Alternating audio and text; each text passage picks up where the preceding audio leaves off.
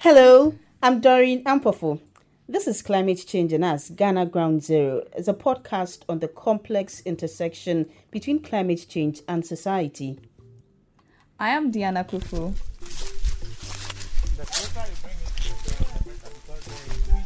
These farmers are doing something a bit unique. They are doing what insects normally do. They are pollinating their cocoa plants by hand. This is something we're going to look at today how climate change is affecting the ecosystem and threatening Ghana's cocoa industry. We're going to talk more about this, but first, some background.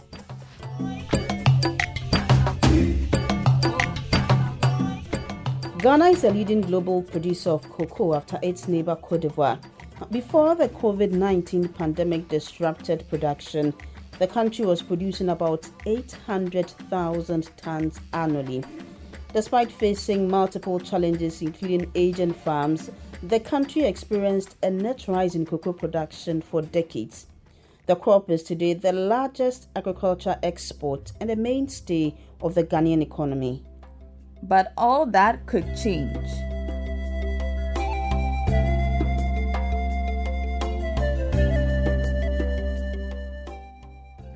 Rainfall and sunshine, which are critical for a good harvest, have become erratic with adverse impacts on the health of cocoa trees.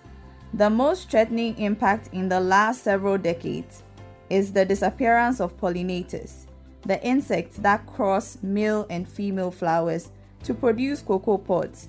Yet, that is not all. In this episode of the podcast, we'll take a deep dive into the impact of climate change on Ghana's cocoa sector. We look at the desperate steps the government and farmers have taken to keep the production up and question whether these measures will hold up for long. And Diane, our journey begins with our colleague Evelyn Addo at a cocoa farm in the western part of the country. Now, Evelyn has been investigating what one might call Ghana's cocoa reproductive health problems.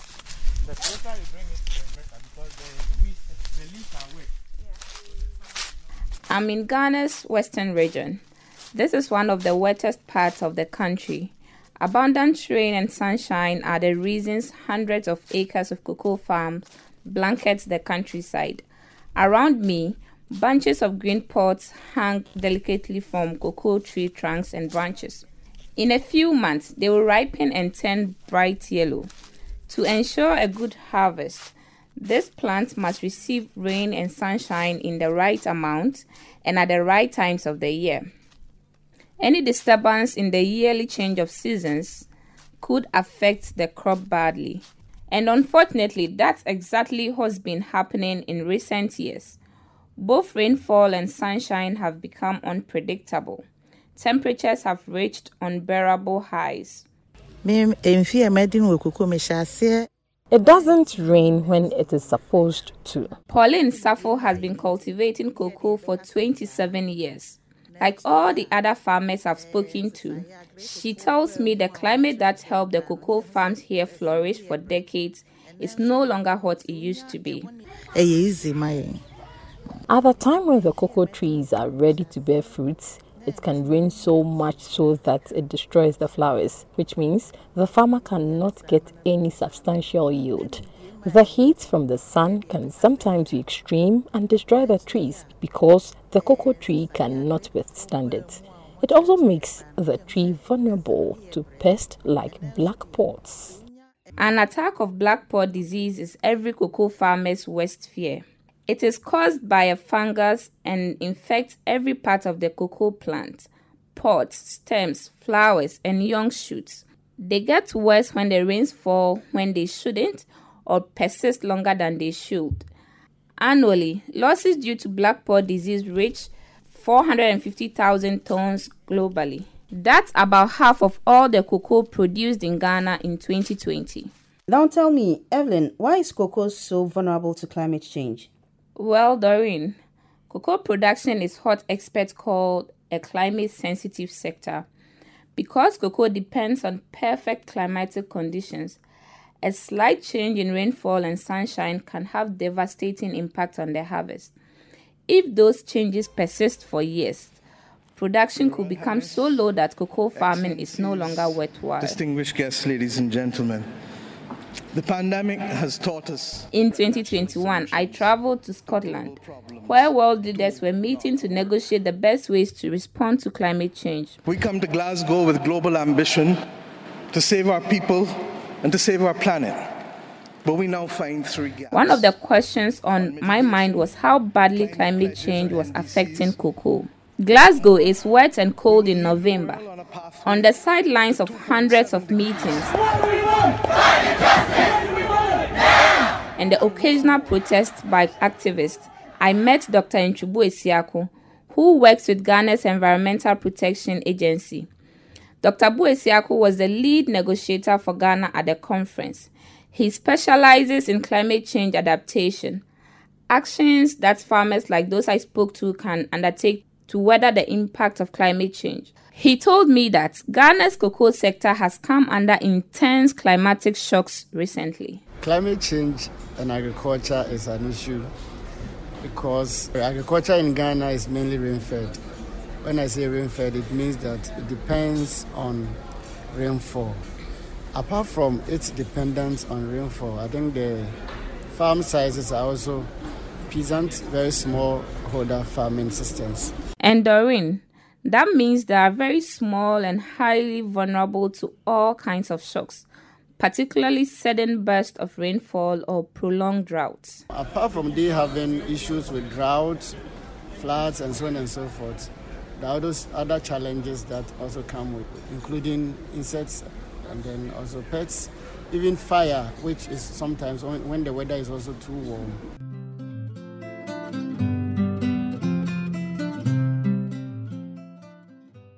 And Doreen, if you can imagine, it gets even worse. Meet the Ceratopogonid midge. It's a tiny black insect that pollinates the cocoa flower. Climate change is destroying their population. No midges, no cocoa.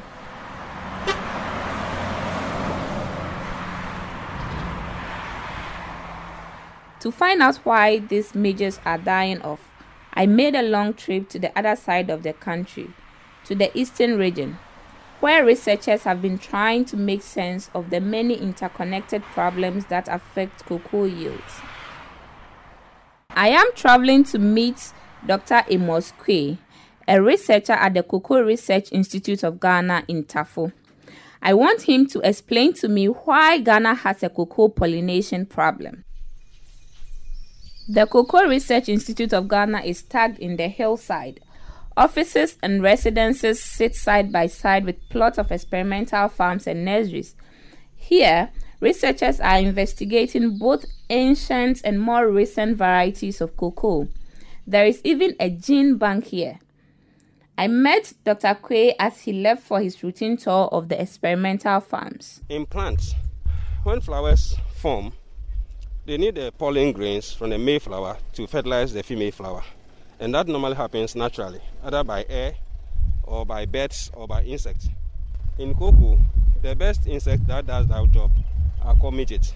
Midges are tiny insects that can be easily mistaken for mosquitoes. As they fly from flower to flower in search of nectar, they pick up and drop off pollen. Without this process, cocoa flowers are unable to grow into cocoa pods which contain cocoa beans. With the changing climate, the midges are not producing enough. They are not, their population is not becoming enough, and therefore they are not pollinating our cocoa. So humans have stepped in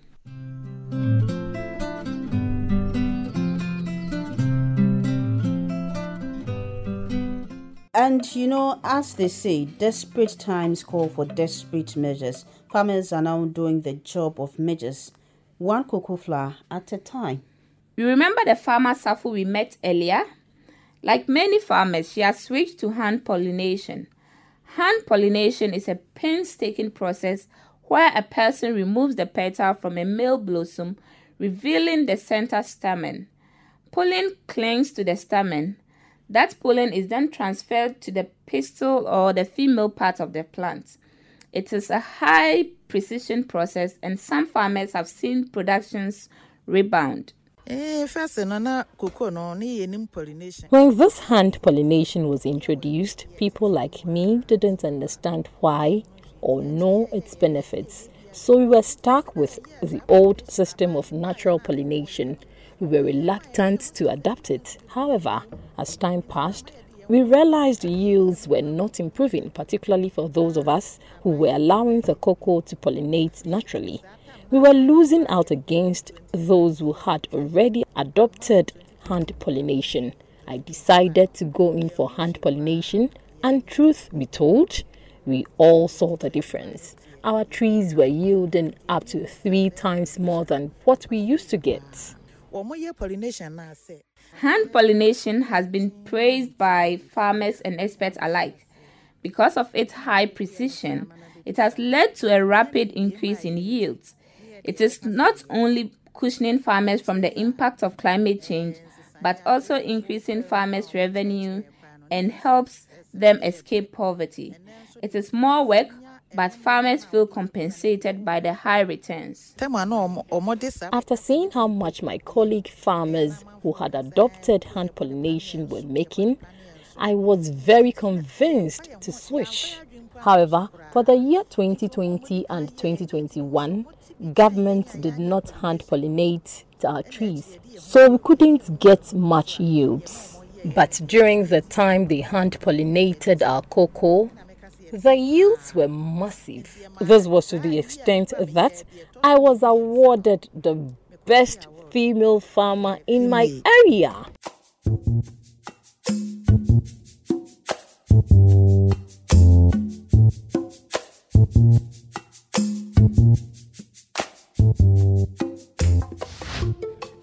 You, Evelyn. Fascinating and important. Doreen, you wanted to take a look at how cocoa affects the economy of Ghana. What did you find? Well, Diane, as you and most people from Ghana know, cocoa is synonymous with our country. We are the second leading producer of cocoa in the world. Ghana as a nation depends on cocoa.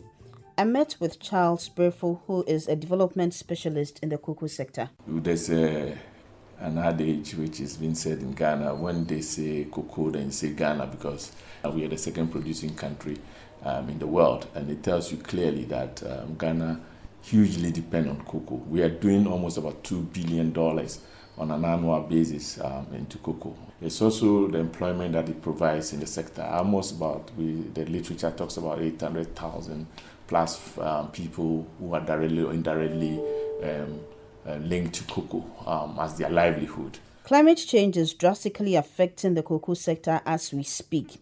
Unless there are drastic changes worldwide to our ever changing world climate, a collapse of the economy of Ghana is not a fiction.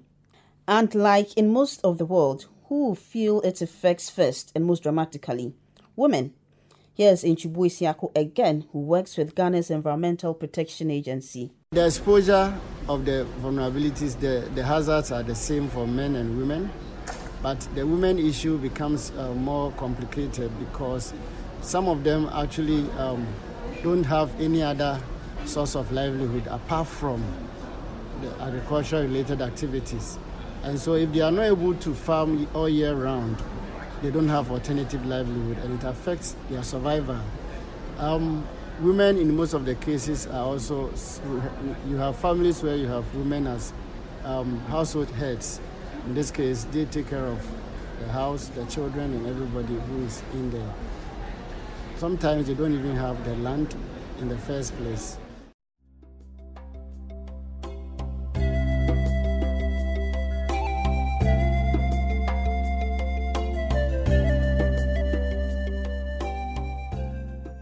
You know, Diane and Evelyn, as I listen to your great reporting, I am struck by the fact that we are just kicking the can down the road. It is only a matter of time when hand pollination will become ineffective. Absolutely, Doreen. Experts have told me this is not a sustainable solution. Artificially increasing yields will eventually destroy the bearing capacity of cocoa trees it could also destroy the tree's natural defense against climatic and pest changes and render them even more vulnerable. Hand pollination promotes what experts call self pollinating, which lowers genetic diversity and sometimes the range of cocoa varieties. I think Doreen said it best. We are just kicking the can further down the road. Hand pollination is not a long term solution. Action on a global scale to address climate change must be taken as soon as possible.